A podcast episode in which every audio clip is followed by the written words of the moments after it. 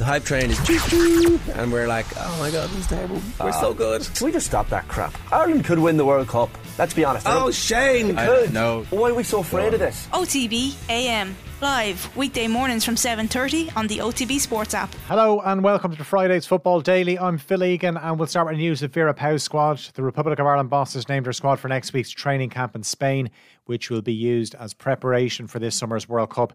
Manchester United defender Aoife Mannion and Marissa Sheva from American club Washington Spirit have been called up for the first time.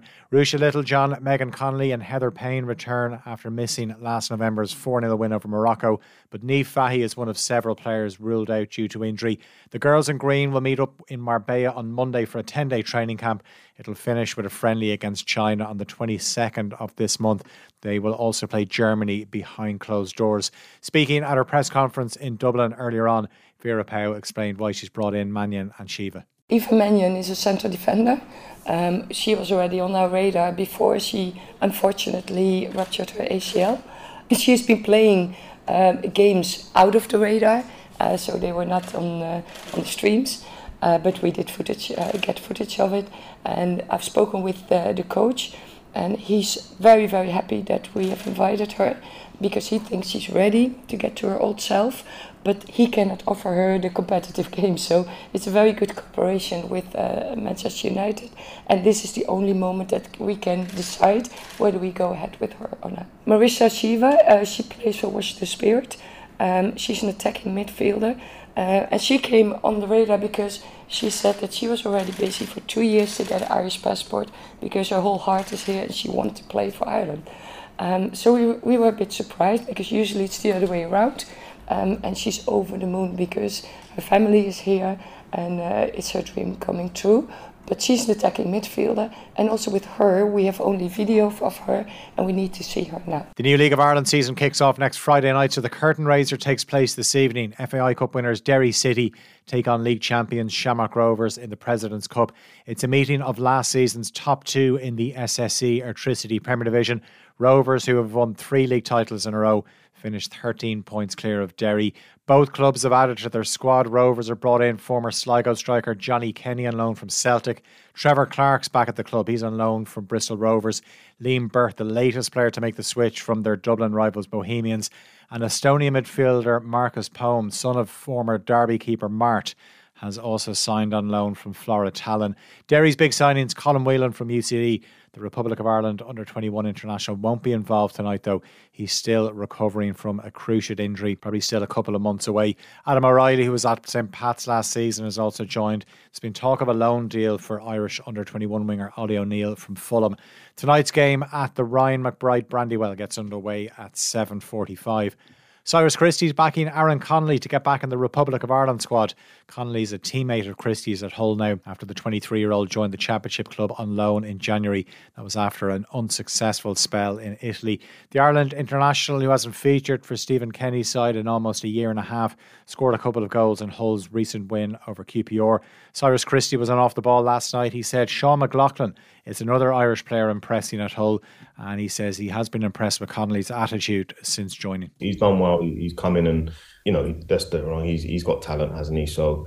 And, and he'll probably be the first to admit maybe he, he hasn't lived his life right and, and certain things haven't gone the way. But, you know, ultimately that's, that's the only way you learn really as well. Um, and, and, and if he can learn from that and if he can keep pushing himself and you know he's he's got that bite about him. You know he wants to do well, he wants to succeed, and so I'm I'm sure that he'll be putting his name in the hat for for the for next month as well as as well as Shawnee as well. Shawnee McLoughlin, he's been he's been fantastic since he's come into the team as well, and and I think it's time that he he definitely deserves a call up. I, I believe so. You know, and there's no reason why. And like I said, obviously I'm an older older statement in this team, and I'm, I'm helping a lot of the young lads. So if anyone needs advice and, and, and different things like that, you know, I'm, I'm more than happy to speak with them. If you want to hear the full interview with Cyrus Christie, it's on the OTB Football podcast feed. Well worth listening to. He talked about his own form, how personal tragedy changed his perspective on football, and he was also talking about the John Yems racism verdict.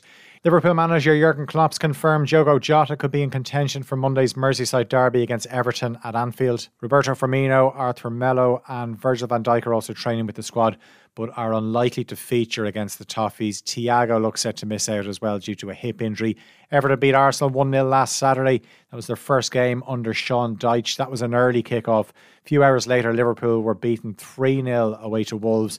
And Klopp says he gave the players Monday and Tuesday off after that game. You can, but it's not beneficial. You can't train every day. So we play bad. Well, next day we came in and then take two days off. So we made an analysis. We talked to, we spoke to each other, and then we gave them two days off because it's a very long time between Saturday and Monday. So, but of course, I could have said Sunday training, bam, recovery, whatever, and from Monday on we go for them. Um, it wouldn't have been helpful at all. It would have been bad. It would have caused injuries. It would have caused a lot of problems. And to be honest, on Sunday, after we spoke about everything, I thought 100% it makes sense if we don't see each other for two days. Um, and it was helpful. I, I, I left on Sunday in an average mood and came back.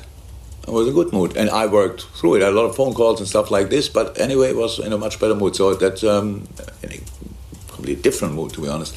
Um, and that's why it's very helpful. So, yes, they benefited of it. So, that was very good. The draw for the quarterfinals of the Women's Champions League has been made. Arsenal will play Bayern Munich in the last eight. Chelsea have been drawn against holders Lyon, who remember Arsenal hammered in the group stage. Last season's beaten finalist Barcelona will play Roma, and PSG will take on Wolfsburg. The first legs will take place on either the 21st or 22nd of March, second legs a week later. And they've also done the semi final draw as well. So whoever wins between Arsenal and Bayern will play either PSG or Wolfsburg. Chelsea or Lyon will take on either Barca or Roma. We know Chelsea will play Arsenal as well in the Women's League Cup final at Selhurst Park next month. Arsenal beat Manchester City the other night. Sam Kerr scored a hat trick for Chelsea last night in their 7 0 win over West Ham. European clubs have been warned against reckless spending on players' wages and transfer fees by UEFA President Alexander Ceferin. A new UEFA report found just 12 clubs were responsible for two thirds of the overall 1.9 billion losses made by 144 clubs who reported financial results early for 2022.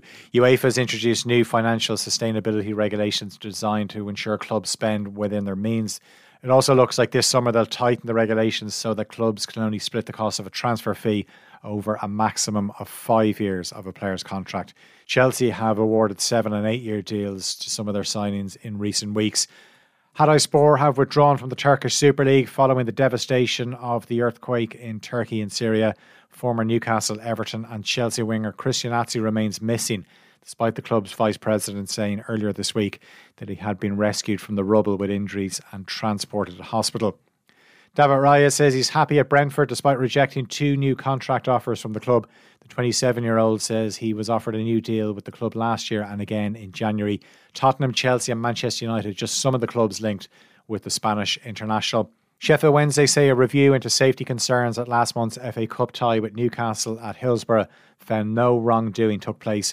Concerns were raised by Newcastle supporters who claimed their area of the stadium was overcrowded. The review, which consulted Newcastle fans, concluded all aspects of safety at the stadium complied with the club's safety certificate.